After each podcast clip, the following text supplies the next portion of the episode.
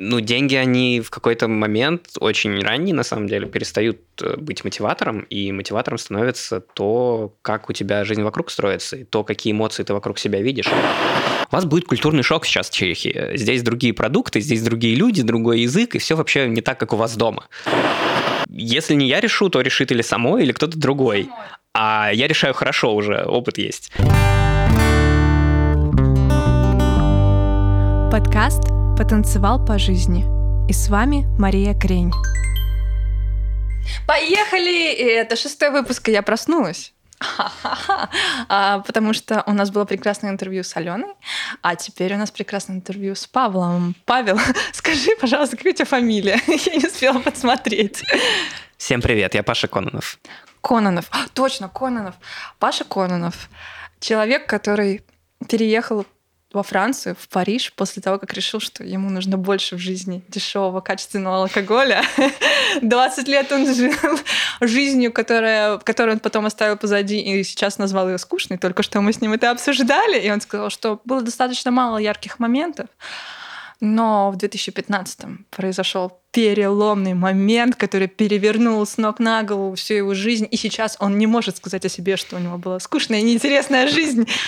Хотя она была, возможно, интересной, но просто недостаточно яркой. Паша, кем ты мечтал стать в детстве?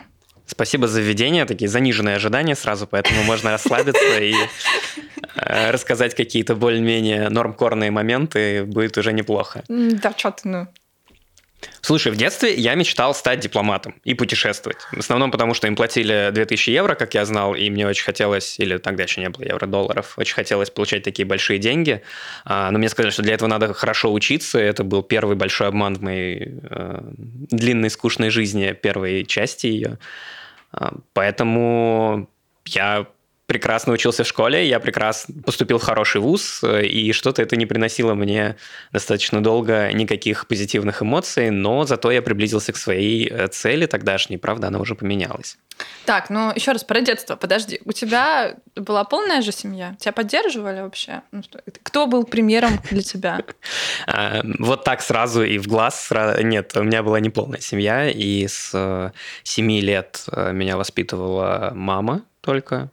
А, образца мужчины не было, пришлось самому вырабатывать этот Красавчик. образ. Спасибо. А, для подкаста особенно важно.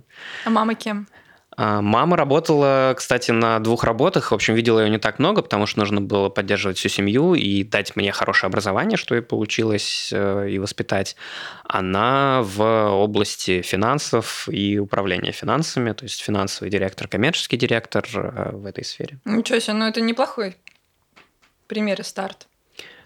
У меня есть особенность, я все как-то продаю, особенно все, что касается моей жизни, поэтому я могу так, сказать, она помощник бухгалтера, да, это будет звучать не так хорошо, так как давай, нам не, нужно, директор. нам не нужно тут продавать, мы здесь э, людям просто пытаемся показать, что все мы, все мы проще, чем мы кажемся, пытаемся казаться, по крайней мере, что у всех у нас схожие истории, что у всех у нас какие-то события в жизни перекликаются, пересекаются, и это нормально абсолютно, этого не надо стесняться. Поэтому будь максимально, пожалуйста, с нашими слушателями откровенен, потому что это то, что ценится, наверное, открытость. А вот это, знаешь, как это, я успешен, у меня 18 бизнесов и 96, не знаю, там что-нибудь, машин в гараже.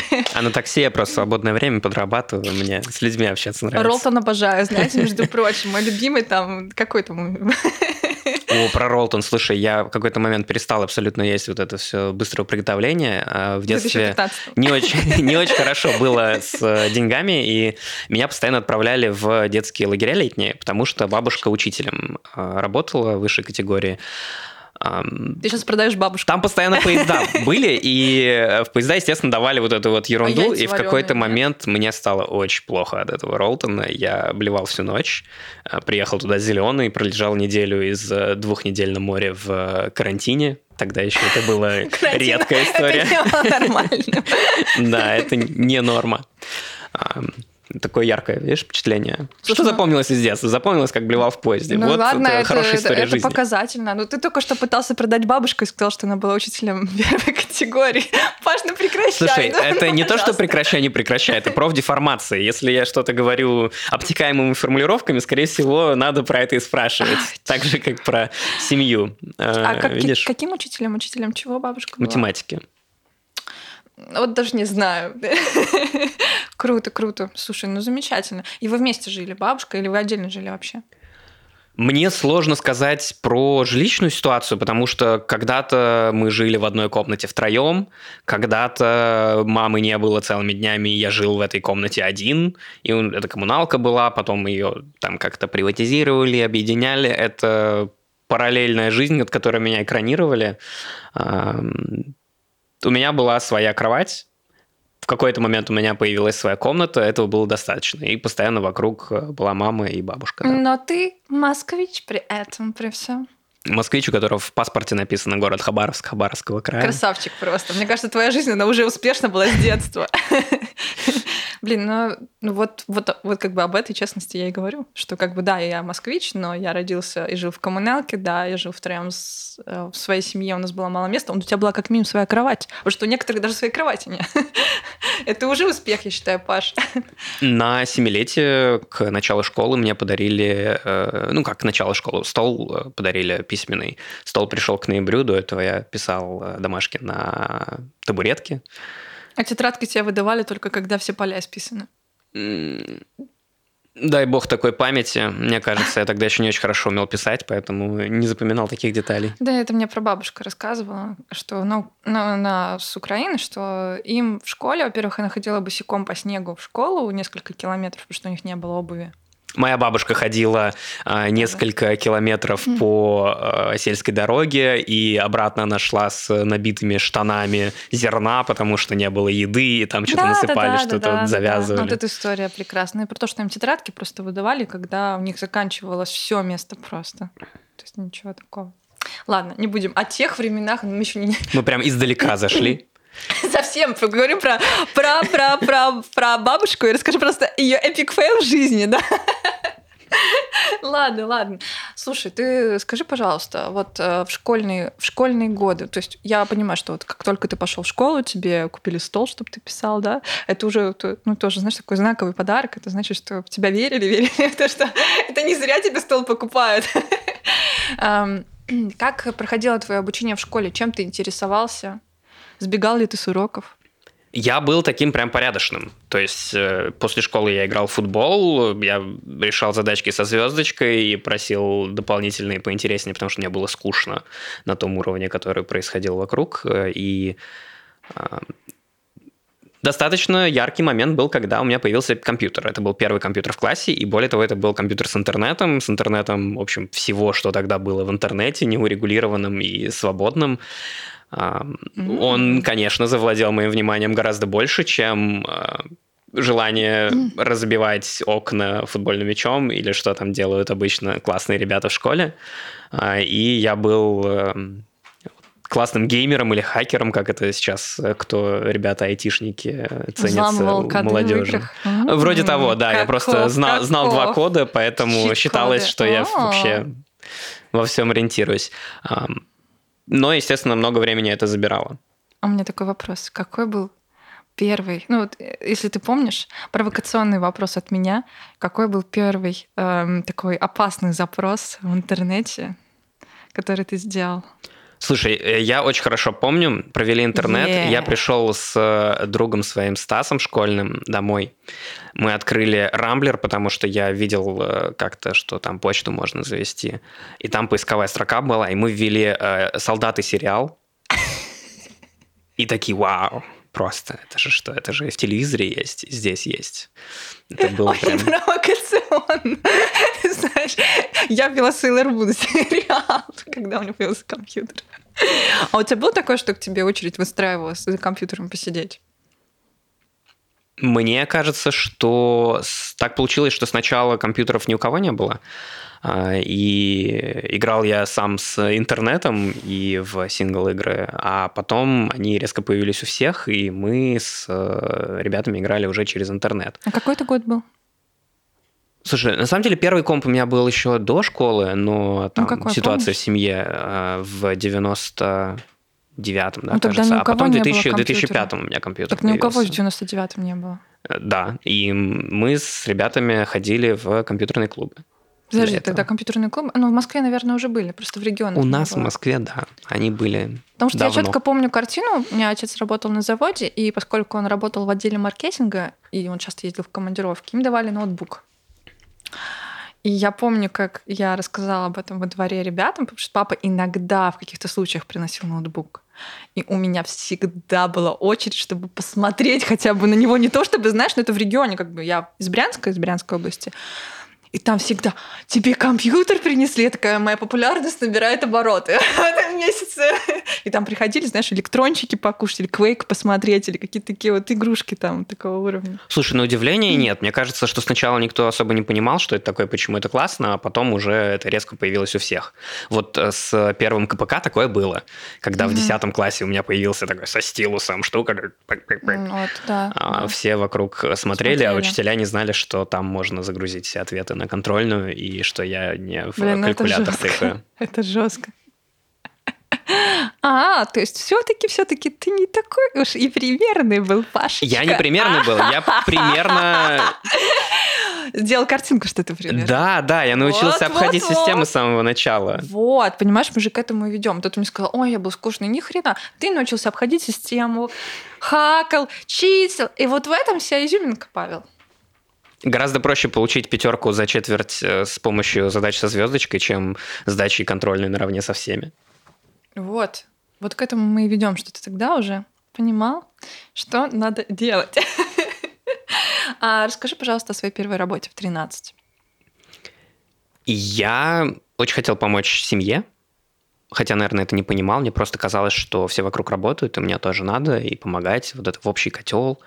А Я пошел э, искать сначала работу сам, потом по родственникам поспрашивал, и меня поставили подменять мерчендайзера, который проверяет выкладку журналов на время отпуска на три недели. Первое лето было, мне было 12, по-моему, тогда еще. И это что очень сложно юридически было, потому что нужно миллиард согласований, а от отца я не могу дать бумажку по понятным причинам.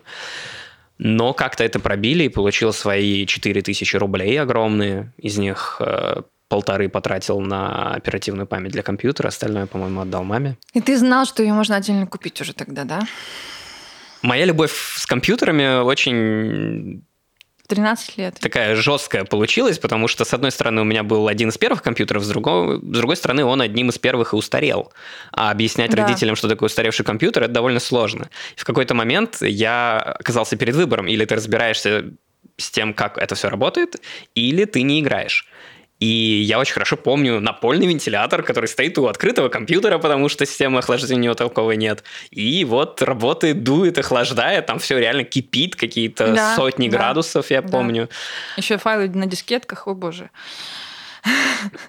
А, кстати, ты помнишь, какая у тебя была первая операционная система на компьютере? Самую первую, наверное, не вспомню. Помню, как переустанавливал эм, Windows Millennium Edition. Ну, то есть уже ME. Windows был. М. Я молод, я э, и Не, ну при чем тут э, молод, не молод, просто на совсем старых компьютерах еще не было Windows. Ну, в смысле, что, который даже домашний первый компьютер, там не было Windows. Но у меня был уже Windows на ноутбуке, поэтому я тоже...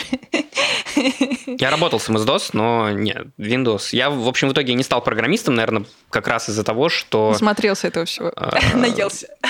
Я не очень разбираюсь в коде, не очень разбираюсь в таких э, вот прям азах основах. Я хорошо с э, интерфейсами да. уже взаимодействую Понятно, просто на самое. подготовленными для меня. Да, мне тоже, честно говоря, никогда не было это, знаешь, тяги к тому, чтобы копаться в коде. Ну, прикольно, могу, да, но могу и другое могу. Ну, типа, все могу. все могу, что хочу. Прикольно, то есть ты, получается, потратил часть на, на э, то, чтобы оставаться в этом компьютерном мире. И родителям помог. Это очень классно, молодец. Я, кстати, свою первую зарплату потратила тоже на 14 на Bluetooth наушники. Знаешь, такие большие. Но у меня уже тогда, в 13-14 лет, были Bluetooth наушники, что, знаешь, типа, я сама себе купила, никого не было. Слушай, Bluetooth в школе вообще была технология богатых ребят, Да. потому что у средненьких был икпорт, и вот это вот Икпорт. а, поставить рядом два, Отрывочки два все телефона, перемена заканчивается, ты бежишь, их там дергаешь, тебе кричат, не, не шатай их так сильно. А, ну, у меня был телефон с разбитым экраном, старенький, где можно было выбрать цвет подсветки. А ты ММС синий кому-нибудь или... отправлял? Какие ММСки? ММСки – это то, чем отправляют вопросы на горячую линию президенту в 2019-м. А тогда у меня смс-ки кириллицы не отображались, и надо было разбираться, почему. Такие крокозябры приходили с битой кодировкой. Опять мы, знаешь, сегодня как это 90-е рулят. Ностальгия, да? Ностальгия, просто выпуск ностальгии. Вот я тебе дам а, вкусную штуку, вкусную во всех смыслах. Стояли мы а, в третьем классе в очередь в бассейн, и у меня была такая длинная а, не жвачка, а конфета тонкая. А, я знаю. И я ее купил за 4 рубля и продавал ребятам укус по 2. И продал я, наверное, укусов 10, а потом я нашел ТикТак у себя в кармане. И такая коммерция пошла. Ты что, поднял денег просто за один день я всю свою жизнь, мама. Рублей 50 я заработал за, этот, э, ну, за эту красавчик. очередь. У меня просто папа учил. Вы знаешь, что это мой папа? Успешный успех, вот, Мой да. папа говорил, ну, типа, знаешь, меня учили всегда честности, и поэтому, если я приносила конфету во двор, я просто ее делила на ровные части и всем раздавала. Это, это понимаешь, это вот изначально про мышление, да, что, типа, хорошие вещи можно бесплатно. Нифига! Ты сделал, ты потратил время, ты нашел эту конфету, ты принес, ты ее разрезал, еще всех подозвал, сфига ли это должно быть бесплатно? А меня учили, что типа поровну. И бабушка мне говорила, типа, Маш, помнишь, ты приносила конфету, разрезала ее на ровной части и всем давала? Знаешь, а помнишь, как твоя сестра делала? Говорит, Настюшечка, дай конфетку. Она так, хоп, за щеку конфетку. Говорит, бабушка, так она уже закончилась. То есть либо так, либо вот как я, либо как ты. Мне кажется, это три подхода, знаешь, типичных, обычных. У тебя было мышление бизнесмена, я считаю, уже тогда. Да, красные линии проходят через все мое образование, это мышление как Ну, раз я и вот до университета учусь, понимаешь, тоже. я хочу с таким подходом по жизни жить. У меня не получается. У меня все благотворительное какое-то. Животным еду, подкаст тоже, знаете ли, знаете ли, подкаст тоже денег стоит, как бы и времени, и вообще ресурсов. На самом деле я тебе гораздо больше завидую, чем себе в этом плане, потому Почему? что я только-только начинаю к этому приходить и примиряться с тем, что делать добро людям – это классно, и в первую очередь для тебя, потому что эмпатия. И ну, деньги, они в какой-то момент, очень ранний, на самом деле, перестают э, быть мотиватором, и мотиватором становится то, как у тебя жизнь вокруг строится, и то, какие эмоции ты вокруг себя видишь. Если ты хочешь всю жизнь э, видеть эмоции колл-центра, где продают кредиты пенсионерам, нет. то да, пожалуйста, втюхивай всем подряд вот это вот. Ну, это обратная сторона медали. Именно. Мне нравится голос за кадром, просто такой... Да, да, тяжело. Ну, в общем, надо просто в балансе быть с этим, со всем этим, мне кажется. Мы все идем к балансу. Просто кто-то с какой-то с одной стороны, кто-то с другой стороны. Поэтому это очень здорово, что вот я, по крайней мере, для себя нахожу тоже в этих подкастах, знаешь, как-то смотрю на обратную сторону медали и думаю, да, действительно, может быть, это то, к чему я стремлюсь, оно тоже, ну, должно быть сбалансировано. То есть вот Спасибо, Паш, что ты поделился своей замечательной историей про конфетку. Это действительно очень дальше как-то, мне кажется, сочетается с тем, что у тебя происходило в жизни. И перейдем, э, да, ну, в смысле, что... Что я поступил в экономический вуз на менеджера. Да. Как ты это сделал? Зачем ты это сделал? Ты же изначально собирался не туда. Да, я хотел стать дипломатом, и в мой год э, можно было впервые подавать только в пять университетов. Я поступил во все пять, конечно же. А, И один из них был МГИМО э, на международное право, такая детская мечта. К тому моменту, слава богу, я уже понял, что э, детская мечта, которую я перерос или которую я идеализировал, и это не совсем для меня. А, И среди очень скучного списка логист, менеджер государственного управления, вот международного права и еще какой-то финансовой ерунды, э, особняком стоял менеджмент спортивной индустрии. Я очень с детства футболом интересуюсь, и для меня это было таким, вау, интересно. А почему, почему это здесь оказалось? Как так получилось? С одной стороны, это продолжает историю про вот эту эм, правильную, порядочную э, пятерка в школе, все очень строго, там деньги под учет, э, сложная ситуация в семье, поэтому надо зарабатывать, зарабатывать, менеджмент в экономическом вузе. Э, я шел по уверенному карьерному пути аудитора или консультанта к своим 30 с геморроем и э, кредитной ипотечной квартирой. Тремя, да. Да, все, все поменялось в какой-то момент, но не в момент поступления. Поступал Слушай, я именно туда. Да, а в ВУЗе? Ты же наверняка как-то еще подрабатывал параллельно. Я работал мерчендайзером не одно лето, я работал каждое лето с тех пор, и в ВУЗе я начал зарабатывать и на кафедре сразу, и, конечно же, повышенную стипендию. 2200, пожалуйста, вынь да положь. У меня тоже был один семестр.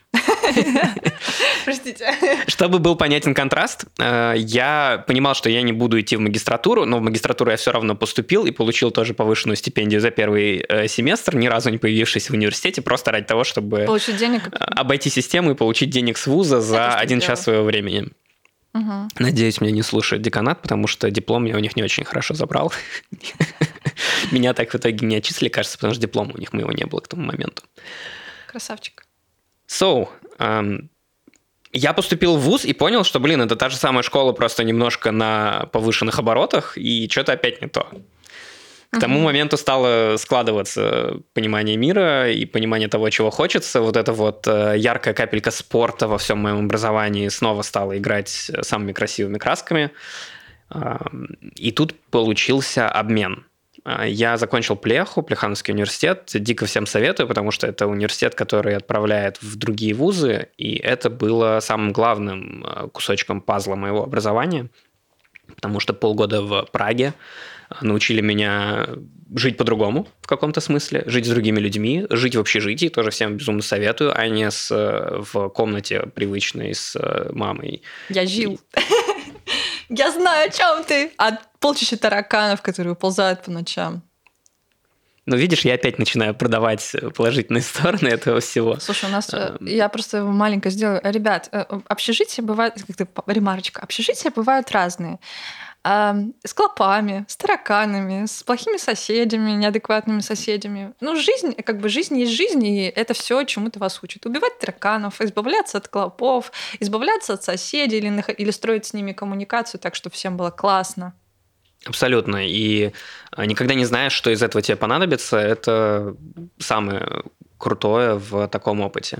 У меня был конкурс с соседями, там двухкомнатная квартира, грубо говоря, с общей кухней, и мы с моими соседями играли в игру «Кто первый не выдержит запаха на кухне», потому что тарелки Помыть оставались, посуду. да, росла гора, это все зарастало уже зелеными какими-то цветами. Обычно я не выдерживал, но это тоже уроки, которые я выучил и стал устойчивее в этом плане. Расскажи, пожалуйста, поподробнее о своей поездке в э, зарубеж, в Прагу, правильно же? Да, я пытался выбрать из всего многообразия 150 вузов по критериям э, должно быть много английских интересных курсов э, и должно быть удобно путешествовать, и выбрал целых два университета, хотя можно было три, это Прага и Вена. Высшая школа экономики в Праге, выбрал ее, поехал в Прагу, каждые две недели путешествовал по соседним городам, пил каждые другие две недели по 7-8 а, кружек пива и потом очень а, сочувствовал себе на следующий день.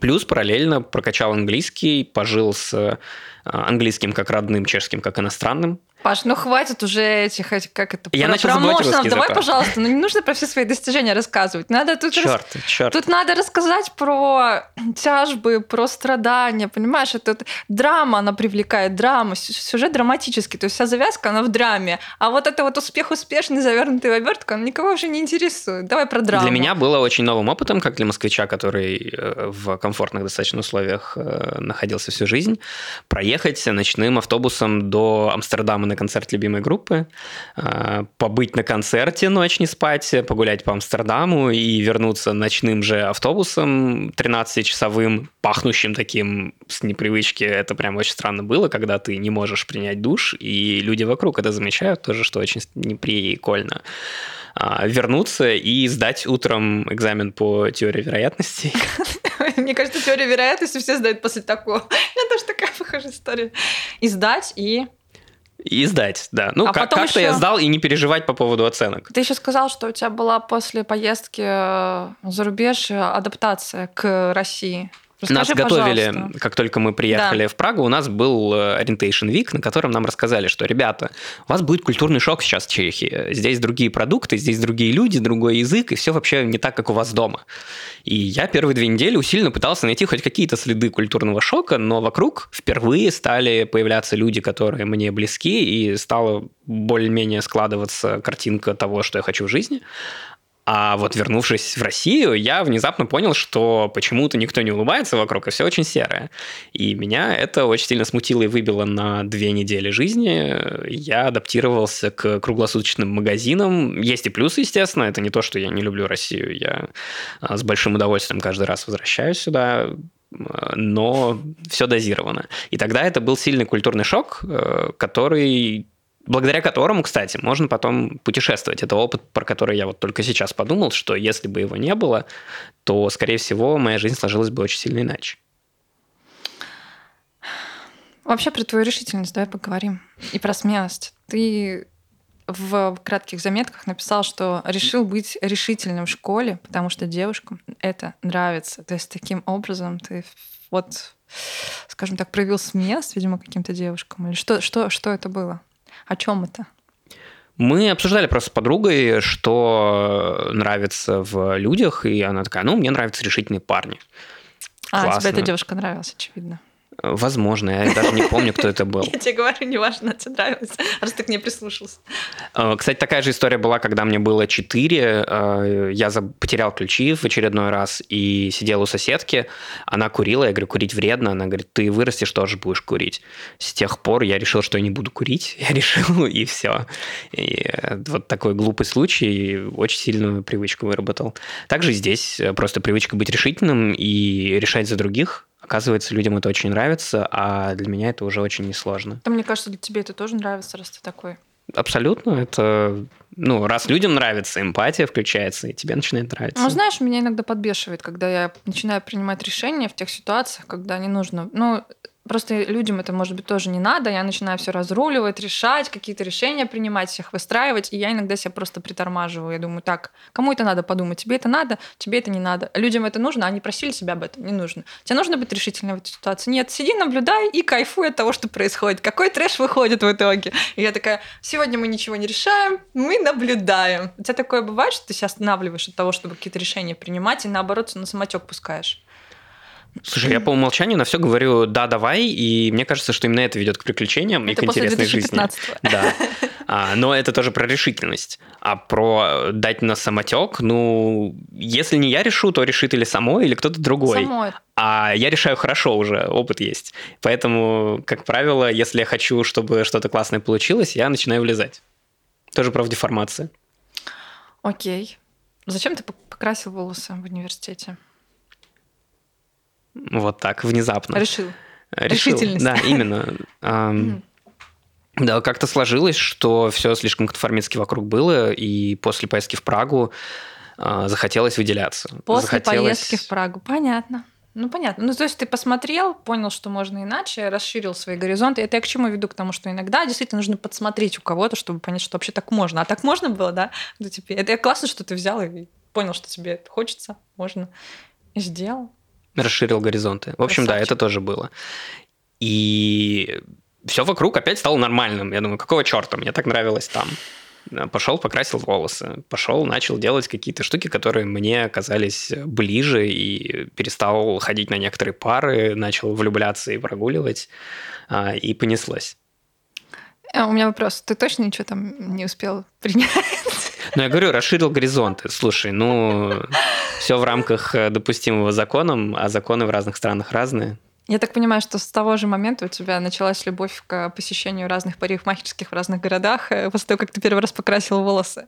Как э, первый раз подстригся в Праге, а потом пришлось идти да, искать другого парикмахера в Москве.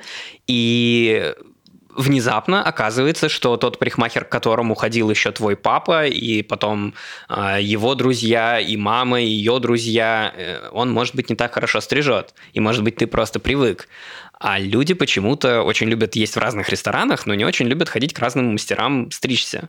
А, у меня на тот момент был опыт из трех, и все три очень по-разному это делали.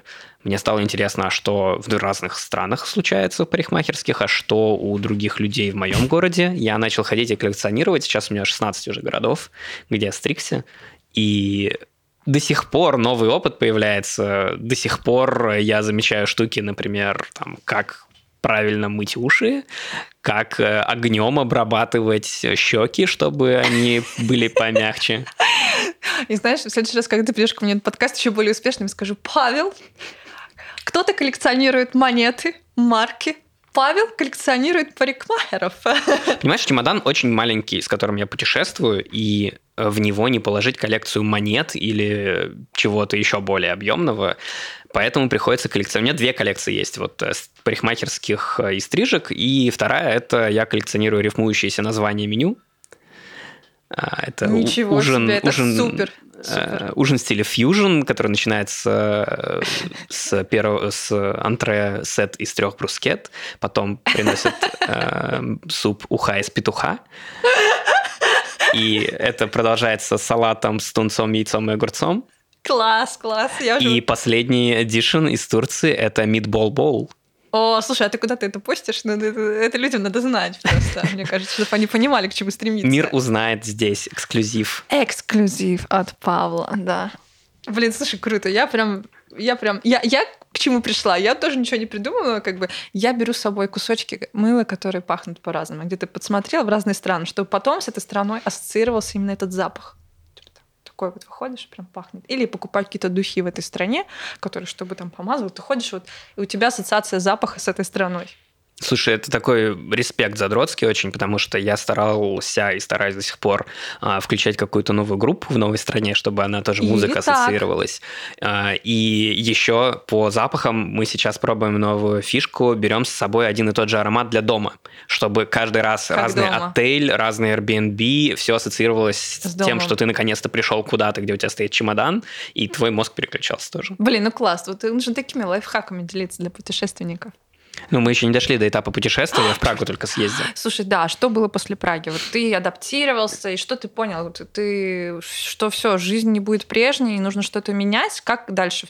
Да, потому что я помню, что там еще было что-то про мини-купер, про... Да-да-да. Инерция сильна. Я закончил университет и пошел работать в офис. Э, меня приглашали в другой офис, но я выбрал этот, потому что они абсолютно одинаковые, но э, почему-то тогда казалось, что это очень важно и отработал в офисе полтора года. Я взял в кредит машину, жил в арендном жилье и был на уверенном пути успешного среднего класса, да, среднего класса российского, московского, живущего на периферии на станции метро Каширская.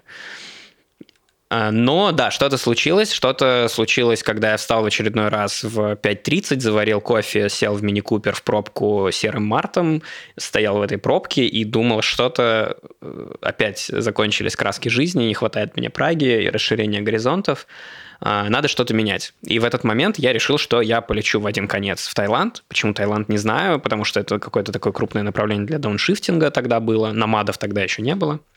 А, кстати, мы так и не сказали, кто такие намады. Намады — это люди, которые живут и путешествуют, работают, работают, живут и путешествуют. Люди с удаленной работой и без дома. То есть такие... Бездомные. Бэм, бомжи в, Высококвалифицированные бомжи, да. А у меня вот сейчас еще два дня квартира есть, и дальше не знаю, где буду жить, особенно на фоне надвигающегося чемпионата Европы э, и отсутствия жилья в Петербурге. Собственно, да, и э, в марте я это решил и взял сразу билеты на октябрь в одну сторону, э, хотя вообще не был к этому готов, но это было такой отправной точкой, к которой я готовился. К июню я нашел удаленную работу, и к осени я договорился о переводе частично своих задач э, на удаленку на текущей работе. Собрал чемодан, сел, думаю, классно, молодец. Посмотрел на квартиру, понял, что у меня еще в четыре раза больше шмоток осталось выкинул часть, собрал второй чемодан, снова посмотрел еще половину шмоток и что-то понял, что надо по-другому к этому подходить. А, очень резко повыкидывал все, оставил только самое нужное, причем в итоге половины из этого не пользовался, потому что в Таиланде тепло, и зачем туда вести свои любимые кожаные ботинки, было не очень понятно. А, но я это делал неосознанно, выбирая какой-то путь вперед, а исключительно для того, чтобы дать своему мозгу перезагрузиться и посмотреть на все это со стороны, понять, что дальше делать. Это было в каком году? Это было в 2015. Ну, то есть это как раз-таки подводящий момент к тому вот переломному моменту, правильно? Он вот э, им и стал. Я для себя эту точку, вот эту мартовскую пробку на Каширке Подожди, а вино? не считаю. А вино? После этого было много переездов Нет, и много так... стран. Ну... Вино было в 2018. Нет, просто ты мне рассказал историю, что когда ты пил вино, ты понял, что хочешь в Париж. Это было в 18 уже. К тому моменту я уже поездил по миру и был таким более матерым а, и принимателем решений, и путешественником. И я тогда вернулся в Москву на какое-то время, с удовольствием пожил здесь 9 месяцев и понял, что снова хочу куда-то поехать. Куда не знал. Поехал, пожил в Лиссабоне, дал своему мозгу повыбирать, э, вроде ничего Португалию. не откликалось. Мне, кстати, вот Лиссабон для жизни не особо зашел. А я не в Лиссабоне была, я была в Порту. Вот все говорят про Порту, с одной стороны, что это Лиссабон с дождями, с другой стороны, что, Это что столица все, портвейна. все влюбляются. Про вино. Да. Я в Москве закончил курсы сомелье ускоренные и решил съездить, э, проверить, как это на самом деле. А, Слетал э, во Францию, чуть ли нет, не второй раз, по-моему, во Франции был. Съездил на виноградники, на дегустацию там же. Первый, второй, третий бокал. После четвертого думаю, а что бы не переехать? И так мне понравилась эта мысль, так мне понравилась эта спонтанность, к которой я уже к тому моменту привык, что, ну, а что бы и нет. Это было 25 мая, 22 июня у меня был вид на жительство, я продал свой мини-купер э, и отдал свою квартиру до конца июня, ее держал, и все, и улетел. А, улетел жить в Париж, потому что почему бы и нет. А и... деньги с мини-купера ты на переезд, на все это, да, потратил? Или у тебя уже были какие-то накопления? У меня две работы удаленные все это время. Стало вот с Таиланда. В Таиланде Всё, меня поняла. нашла вторая, и оказывается, мир IT очень востребован. Э, Я в Таиланде понял, что да, две вещи, которые я про себя знаю с точки зрения работы, это менеджмент и э, IT, то есть компы. Ну, это все хорошо сложилось в digital менеджера. Это оказывается востребовано и на удаленке, и я сделал карьеру в менеджменте в IT на удаленке, что мне кажется очень не очень обычно и очень прикольно, что получается заниматься сложными и интересными вещами. А можешь в пяти предложениях описать, э, кто такой digital менеджер? Не нужно подробно, вот просто вкратце. человек, который управляет удаленными командами. У тебя есть э, штат программистов, штат дизайнеров, кто-то в Иркутске, кто-то в Австралии. И из э, навыков и результатов работы этих людей мы делаем разные проекты. Это могут быть как сайты, так и типография, так и футболки, музыка, что угодно. Мгм. Весь ты контент. этим сейчас продолжаешь заниматься, правильно? Да? Да, класс, это здорово.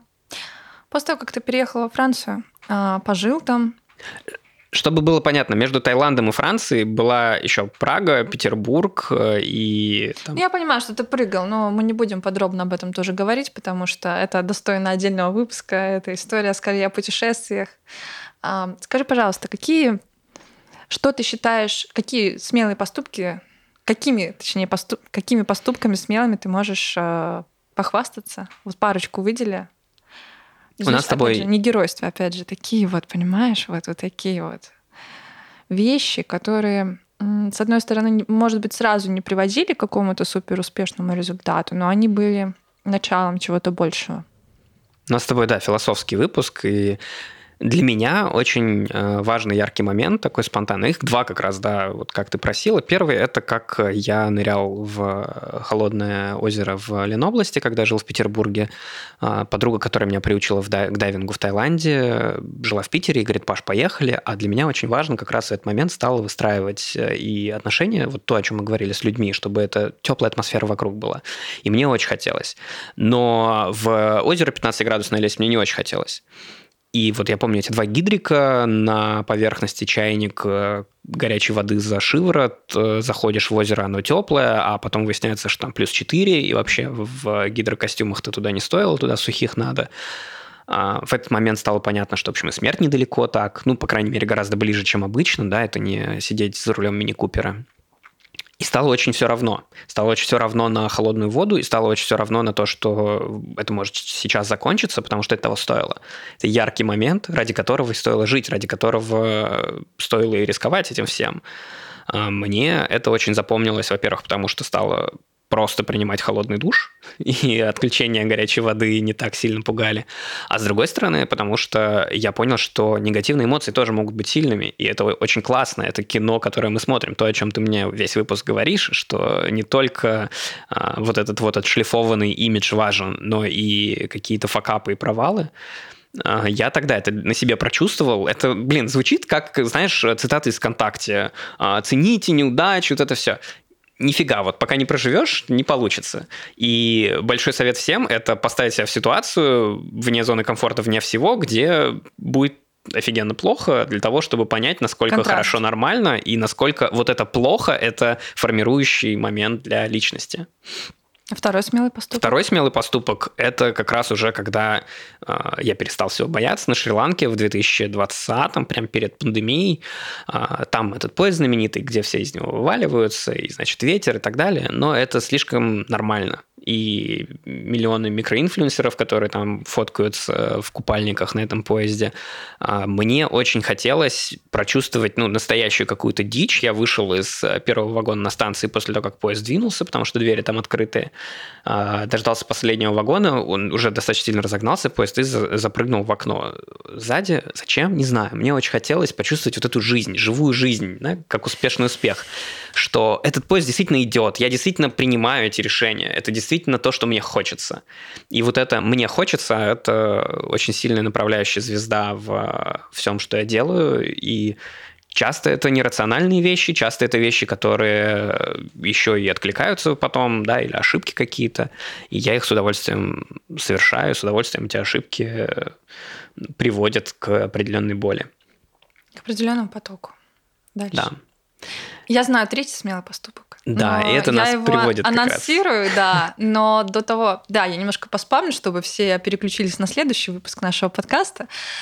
А, Этот третий смелый поступок объединяет этих двух прекрасных людей, Пашу Кононову и Алену Медведеву. И связан он с временами пандемии, плотно наш, нас всех коснувшийся. И, наверное, это будет поступок, который показывает, что все границы условны, все расстояния преодолимы. И если очень хочешь, то возможно все. Главное захотеть, да. Да. Паш, заканчивая этот выпуск, во-первых, я хочу задать тебе два вопроса, которые я уже задавала. Ты слышал, ты, у тебя было время подумать. да, про 10 лет назад и 10 лет вперед. Скажи, пожалуйста, какую бы ты себе записочку отправил туда, в прошлое? Что бы ты себе посоветовал? Вот как бы ты воспользовался Купи биткоин. Да боже, это вчера Никита Куимов пытался мне сказать. Я говорю, Никита, ну успокойся уже. Нет, тут скорее не про... У меня был биткоин в 2014 Так, все, давай. Нет, нет, это Нет, другой. Окей. Ну вот чтобы вот, может быть, либо ускорить себя, либо наоборот как-то э, помочь обратить внимание на какие-то важные вещи, которые для тебя сейчас важны. Я про такое. Не биткоин. В год моего выпуска школьного была популярная или речитатив, или песня, или перевод гарвардский, там что-то елка, я помню, исполняла, советов э, выпускникам, и там было что-то про то, что не экспериментируйте слишком много со своими волосами. Очень душевно. И у меня совет себе, чувак, после семи кружек пива надо пить много воды, иначе будет плохо. Если бы я это знал тогда, это бы очень сильно поменяло мою жизнь. А как Пейте же... воду, ребята. Подождите, еще же этот есть гель, который можно выпить, и тебе... Энтеросгель, да. Ну, слушай, блин. Это не реклама. Где, сту... где студенты, а где энтеросгель? Я придумала, как интегрированную рекламу делать.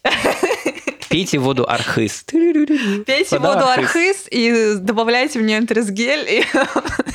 Класс, мне кажется, мне нужно написать в энтеросгель. Так, все, ладно. И второй вопрос. Что бы ты себе в будущее отправил? Какой бы ты себе капсулу отправил? Что бы ты себе напомнил или посоветовал в будущем?